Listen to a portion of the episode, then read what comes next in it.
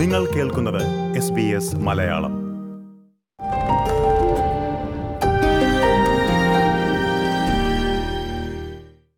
മെൽബണിൽ വീണ്ടും corona virus പടർന്നു പിടിച്ചതോടെ ദിവസം നൂറുകണക്കിന് പേർക്കാണ് രോഗം സ്ഥിരീകരിക്കുന്നത്. ഇതിൽ മലയാളികളും ഉൾപ്പെടുന്നുണ്ട്. ഇത്തരത്തിൽ വൈറസ് ബാധിച്ച ഒരു മലയാളി അവരുടെ അനുഭവം എസ് ബി എസ് മലയാളവുമായി പങ്കുവയ്ക്കുകയാണ് സ്വകാര്യത സംരക്ഷിക്കാനായി ഈ വ്യക്തിയുടെ പേര് ഞങ്ങൾ ഉൾപ്പെടുത്തുന്നില്ല. നമസ്കാരം എസ് ബി എസ് മലയാളത്തിലേക്ക് സ്വാഗതം. നമസ്കാരം സാൻവി എങ്ങനെയുണ്ട് ആരോഗ്യസ്ഥിതി? അത് തന്നെയാണ് ഞാൻ ആദ്യം ഒന്ന് ചോദിക്കട്ടെ. ഇപ്പോ ബെറ്റർ ആയിട്ടുണ്ട്. നേരത്തേതിലും ആ, ഇത് കോവിഡ് ബാധിച്ച സമയത്തെക്കാട്ടിലും ഫിസിക്കലി നല്ല ബെറ്റർ ആയിട്ട് തോന്നുന്നുണ്ട്. ഇപ്പം രോഗവിമുക്തി നേടിയോ? അതോ ഇപ്പോഴും ആ ഒരു സ്റ്റേജിൽ തന്നെയാണോ? ഇപ്പോഴും ആ സ്റ്റേജിൽ തന്നെയാണ്.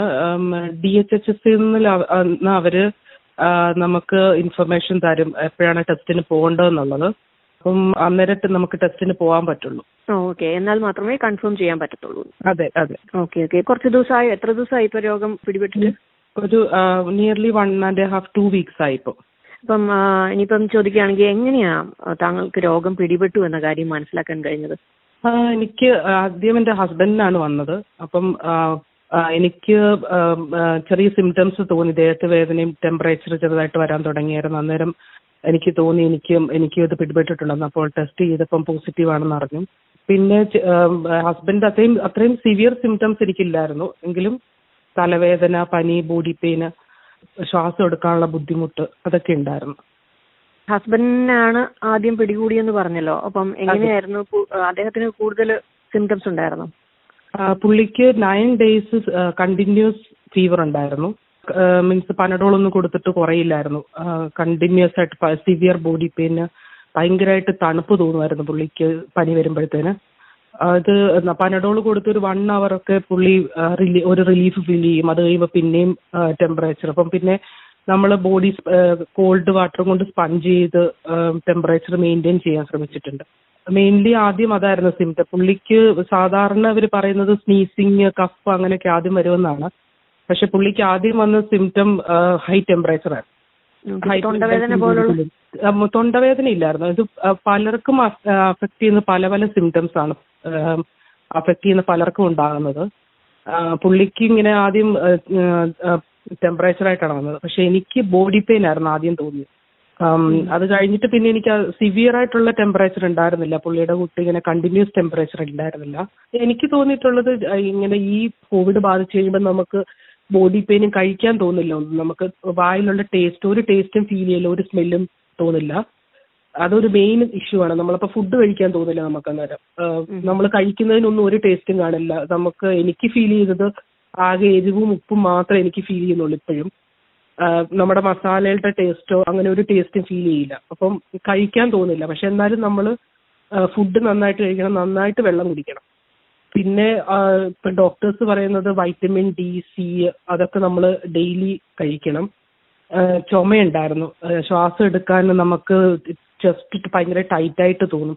നമ്മളുടെ ലങ്സ് എക്സ്പാൻഡ് ചെയ്യാത്ത പോലെ തോന്നും. ബ്രീത്തിങ് നമ്മുടെ കൂടും. കാരണം ലങ്സിന്ന് ലങ്സിന് കൂടുതൽ ഓക്സിജൻ അബ്സോർബ് ചെയ്യാൻ പറ്റാത്തപ്പം ബോഡി നമ്മുടെ ബോഡി അത് കൂടുതലായിട്ട് നമ്മൾ റെസ്പിറേഷൻ കൂടും നമ്മുടേത് നമ്മൾ ഒന്നും ചെയ്യാണ്ടിരുന്നിട്ടുണ്ടെങ്കിൽ അത് അതൊരു നെഗറ്റീവ് എഫക്റ്റ് ആണ് നമ്മുടെ ലങ്സിന് ഉണ്ടാക്കുന്നത്. അപ്പം അതുണ്ടാകാതിരിക്കാൻ വേണ്ടിയിട്ട് ഞങ്ങൾ രണ്ടുപേരും ബ്രീത്തിങ് എക്സസൈസ് ചെയ്യുമായിരുന്നു അപ്പം ഒരു ശ്വാസം പിടിച്ചിട്ട് നമ്മളൊരു മിനിമം ഫൈവ് സെക്കൻഡ് എങ്കിലും നമ്മൾ ഹോൾഡ് ചെയ്യണം ആ ബ്രീത്ത് പക്ഷെ അത് നമ്മളെ കൊണ്ട് സാധിക്കില്ലായിരുന്നു ആ സമയത്തൊക്കെ ഒരു വൺ സെക്കൻഡ് ടു സെക്കൻഡ് ഒക്കെ ഹോൾഡ് ചെയ്യാൻ പറ്റുള്ളൂ. അത് എന്നാലും നമ്മൾ കണ്ടിന്യൂസ് ആയിട്ട് അത് ചെയ്ത് ചെയ്യാൻ പറ്റത്തില്ലെങ്കിലും നമ്മളത് നമ്മൾ സ്വയം പോസിറ്റീവായിട്ടൊരു എഫേർട്ട് എടുക്കണം നമ്മൾ ചെയ്യാൻ വേണ്ടിയിട്ട്. ഇപ്പൊ രണ്ട് മൂന്ന് പ്രാവശ്യം ചെയ്ത് കഴിയുമ്പോഴത്തേന് നമുക്ക് ആ ഡ്യൂറേഷൻ കൂടുന്നതായിട്ട് നമുക്ക് ഫീൽ ചെയ്യും. രണ്ട് മൂന്ന് പ്രാവശ്യം ചെയ്ത് കഴിയുമ്പോഴത്തേന് അതൊരു ഫൈവ് സെക്കൻഡ് സിക്സ് സെക്കൻഡ് ഒക്കെ നമുക്ക് ഹോൾഡ് ചെയ്യാൻ പറ്റും. അപ്പം അങ്ങനെ ഒരു ബുദ്ധിമുട്ടുണ്ടായിരുന്നു ശ്വാസം എടുക്കാനൊക്കെ. ഇപ്പം ശ്വാസം എടുക്കാൻ ബുദ്ധിമുട്ടുണ്ടെന്ന് പറയുമ്പോൾ ഇപ്പം ഇപ്പോഴും രോഗം ബാധിച്ചിരിക്കുന്ന ആളാണ്. അപ്പൊ സംസാരിക്കുന്നതിൽ ബുദ്ധിമുട്ടുണ്ടോ? സംസാരിക്കുന്ന ഇപ്പൊ കുഴപ്പമില്ല. ചില സമയത്ത് നമ്മൾ സംസാരിക്കുമ്പോൾ ഇങ്ങനെ ശ്വാസം കിട്ടാണ്ട് നമ്മൾ ചുമച്ചു പോകും. ഇടയ്ക്ക് അങ്ങനെ നല്ലതായിട്ട് അഫക്റ്റഡ് ആയിരുന്നു. സംസാരിക്കാൻ ഭയങ്കര ബുദ്ധിമുട്ടായിരുന്നു ശ്വാസം കിട്ടാണ്ട്. അപ്പൊ ഇടയ്ക്ക് ഞാൻ ഹോസ്പിറ്റലിൽ പോയി. നമ്മൾ ഇതിന്റെ അകത്ത് നമ്മൾ മെയിൻലി ഡോക്ടേഴ്സ് വിളിച്ച് പറയും നമ്മുടെ ബോഡിയിലെ സാച്ചുറേഷൻ ലെവൽ നമ്മൾ എപ്പോഴും മോണിറ്റർ ചെയ്തുകൊണ്ടിരിക്കണം എന്നുള്ളതാണ് അത് ഓക്സിജൻ നമ്മുടെ സാച്ചുറേഷൻ എന്ന് വെച്ചാൽ നമ്മുടെ ബോഡിയിൽ നമ്മുടെ ബ്ലഡിലുള്ള ഓക്സിജന്റെ ലെവൽ നമ്മൾ മോണിറ്റർ ചെയ്തുകൊണ്ടിരിക്കണം. അതിന് നമുക്ക് പൾസ് ഓക്സിമീറ്റർ എന്ന് പറഞ്ഞൊരു ഡിവൈസ് നമുക്ക് ഫാർമസികളിൽ നിന്ന് മേടിക്കാൻ കിട്ടും. അപ്പം ജസ്റ്റ് എല്ലാവർക്കും ഈസി ആയിട്ട് യൂസ് ചെയ്യാൻ പറ്റും. ജസ്റ്റ് ഫിംഗറിലോട്ട് അറ്റാച്ച് ചെയ്താൽ മതി. അപ്പൊ അതിന്റെ അകത്ത് കാണിക്കും. നമ്മുടെ നമ്മുടെ സാച്ചുറേഷൻ എത്ര ഉണ്ടെന്നും നമ്മുടെ പൾസ് എത്ര ഉണ്ടെന്നും അതിൽ കാണിക്കും. അപ്പൊ സാച്ചുറേഷൻ നയന്റിയിൽ ബിലോ പോവുകയാണെങ്കിൽ നമ്മൾ എത്രയും പെട്ടെന്ന് ഹോസ്പിറ്റലിൽ പോകണം ഇടയ്ക്ക് എന്റെ സാച്ചുറേഷൻ കുറഞ്ഞ് എനിക്ക് ശ്വാസമുട്ടൽ പോലെ തോന്നിയപ്പോൾ ഞാൻ ഹോസ്പിറ്റലിൽ പോയായിരുന്നു. അപ്പൊ എങ്ങനെ ഹോസ്പിറ്റലിലേക്ക് പോകാനൊക്കെ സാധിച്ചു? അപ്പൊ ആംബുലൻസ് വിളിക്കേണ്ടി വന്നോ? അതെ. ആംബുലൻസ് വിളിച്ചിട്ട് നമ്മളോട് അവർ ഇൻഫോം ചെയ്യണം നമ്മൾ നമുക്ക് കോവിഡ് പോസിറ്റീവ് ആണെന്നുള്ളത്. അപ്പൊ അവർ പി പിയും പ്രിക്കോഷൻസും ഒക്കെ എടുത്തിട്ട് അവർ നമ്മളെ ഹോസ്പിറ്റലിൽ കൊണ്ടുപോകും. അപ്പൊ ഐസൊലേഷനിലായിരിക്കും നമ്മൾ ഇടുന്നത്. മെയിൻ ആയിട്ട് അവരവിടെ ബ്ലഡ് ടെസ്റ്റ് ചെയ്യും നമ്മളുടെ. പിന്നെ ഹോസ്പിറ്റലിൽ പോകുമ്പോൾ പിന്നെ എക്സ്റേ അല്ലെങ്കിൽ സി ടി ചെയ്യും. ഈ കോവിഡ് വരുമ്പോൾ ബ്ലഡ് ക്ലോട്ടിങ് കൂടും. ആന്റിബോഡീസ് ഉണ്ടാക്കുമ്പോൾ ബ്ലഡ് ക്ലോട്ട് ഉണ്ടാകാനുള്ള സാധ്യതയുണ്ട്. അപ്പം അത് അത് നോക്കാൻ വേണ്ടിയിട്ട് സീറ്റ് ചെയ്തായിരുന്നു. ബ്ലഡ് ക്ലോട്ട് ലങ്സിലുണ്ടോ എന്നൊക്കെ അറിയാൻ വേണ്ടിയിട്ട് സീറ്റ് ചെയ്യുന്നുണ്ട് ഈ രോഗം സ്ഥിരീകരിച്ചു എന്ന് ഉള്ള കാര്യം നിങ്ങൾ എന്തായാലും ആരോഗ്യ വകുപ്പിനെ അറിയിക്കുമല്ലോ. സർക്കാരിൽ നിന്ന് എന്തൊക്കെ പിന്തുണ ലഭിക്കുന്നുണ്ട് ഈ ഒരു സമയത്ത്?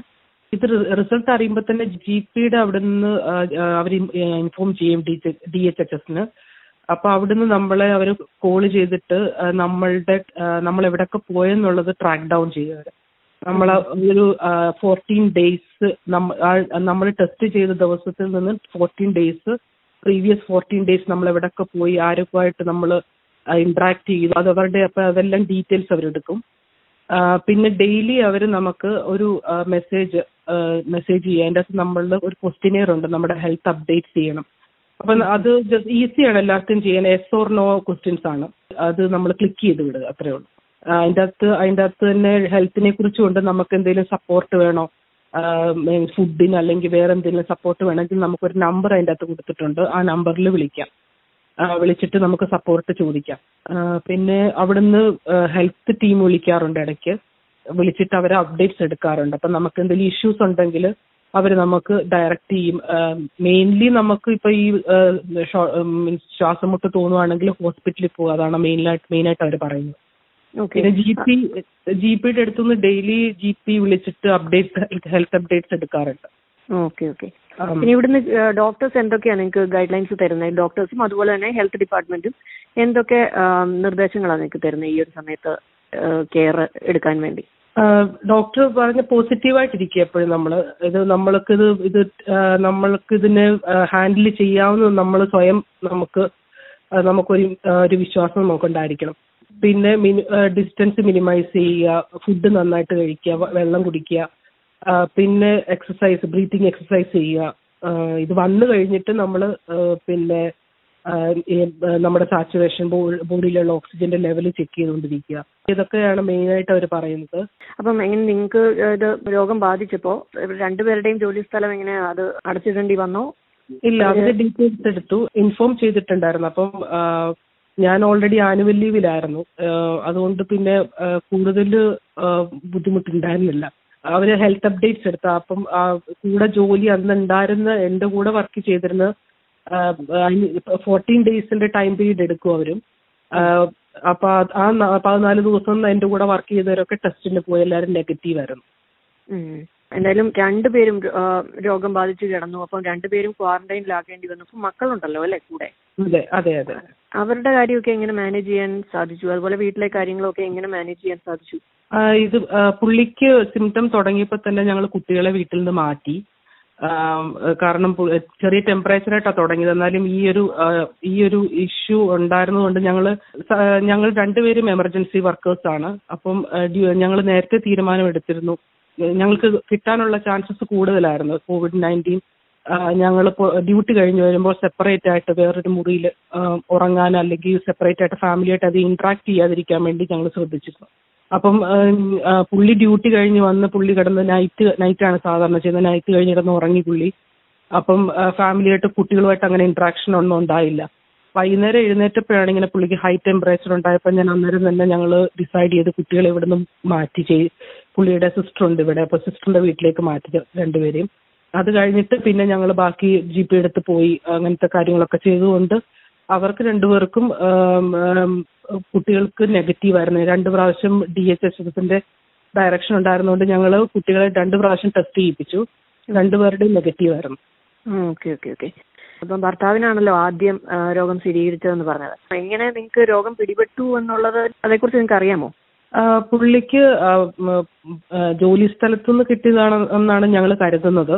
പിന്നെ പുറത്തൊക്കെ പോകുന്നതുകൊണ്ട് നമുക്ക് ഇപ്പൊ എവിടുന്ന് വേണമെങ്കിലും നമുക്കിത് കോവിഡ് നയന്റീൻ കിട്ടാനുള്ള സാധ്യത ഉള്ളതുകൊണ്ട് കൃത്യമായിട്ട് പറയാൻ പറ്റില്ല എവിടെ നിന്നാണെന്ന് ജോലി സ്ഥലത്തു നിന്നാണെന്നാണ് ഞങ്ങൾ കരുതുന്നത്. അദ്ദേഹത്തിന് ആദ്യം കിട്ടിയപ്പോ അദ്ദേഹം ക്വാറന്റൈനിലായിരുന്നിരിക്കുമല്ലോ താങ്കൾക്ക് കിട്ടാൻ ഉണ്ടായ സാഹചര്യം എങ്ങനെയാ? അദ്ദേഹത്തിന്റെ നിന്നാണല്ലോ ഞാൻ സെപ്പറേറ്റ് ഞാൻ സെപ്പറേറ്റ് മുറിയിലായിരുന്നു കിടന്നിരുന്നത്. പുള്ളി ക്വാറന്റീനിലായിരുന്നപ്പം. മാസ്കും ഗ്ലൗസും യൂസ് ചെയ്യുമായിരുന്നു പുള്ളിയെ കെയർ ചെയ്യാൻ നേരത്ത്. പുള്ളിക്ക് കണ്ടിന്യൂസ് ഇങ്ങനെ ഫീവർ ഉള്ളതുകൊണ്ടും എനിക്ക് എപ്പോഴും പുള്ളിയെടുത്ത് വന്ന് പുള്ളിയെ കെയർ ചെയ്യേണ്ട ഒരു സാഹചര്യം ഉണ്ടായിരുന്നു. അപ്പൊ അങ്ങനെ കിട്ടിയിരിക്കാനാണ് സാധ്യതയാണ് ഞാൻ കരുതുന്നത്. ഓക്കെ. ഇനിയിപ്പോ നിങ്ങൾ എന്തായാലും പിള്ളേര് തിരിച്ചു വരണമല്ലോ നിങ്ങളുടെ അടുത്തേക്ക്? അപ്പൊ നിങ്ങൾക്ക് ഇപ്പം രോഗം വിമുക്തി നേടിയെന്ന് ഉറപ്പാക്കിയ ശേഷം മാത്രമേ എന്തായാലും കുട്ടികളെ വീട്ടിലേക്ക് കൊണ്ടുവരാൻ പറ്റത്തുള്ളൂ.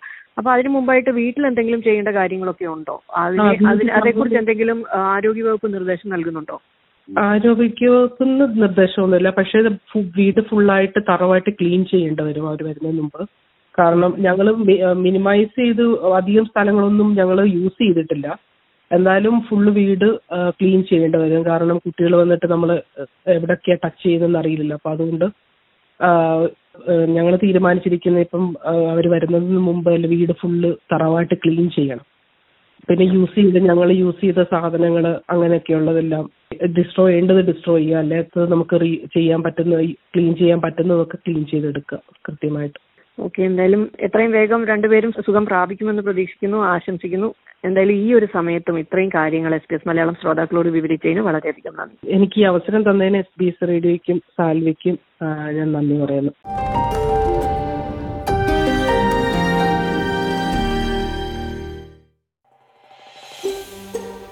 ഇതുപോലുള്ള കൂടുതൽ പരിപാടികൾ കേൾക്കണമെന്നുണ്ടോ? ആപ്പിൾ പോഡ്കാസ്റ്റിലും ഗൂഗിൾ പോഡ്കാസ്റ്റിലും സ്പോട്ടിഫൈയിലും കേൾക്കാം. അല്ലെങ്കിൽ നിങ്ങൾ പോഡ്കാസ്റ്റ് കേൾക്കുന്ന മറ്റെവിടെയും.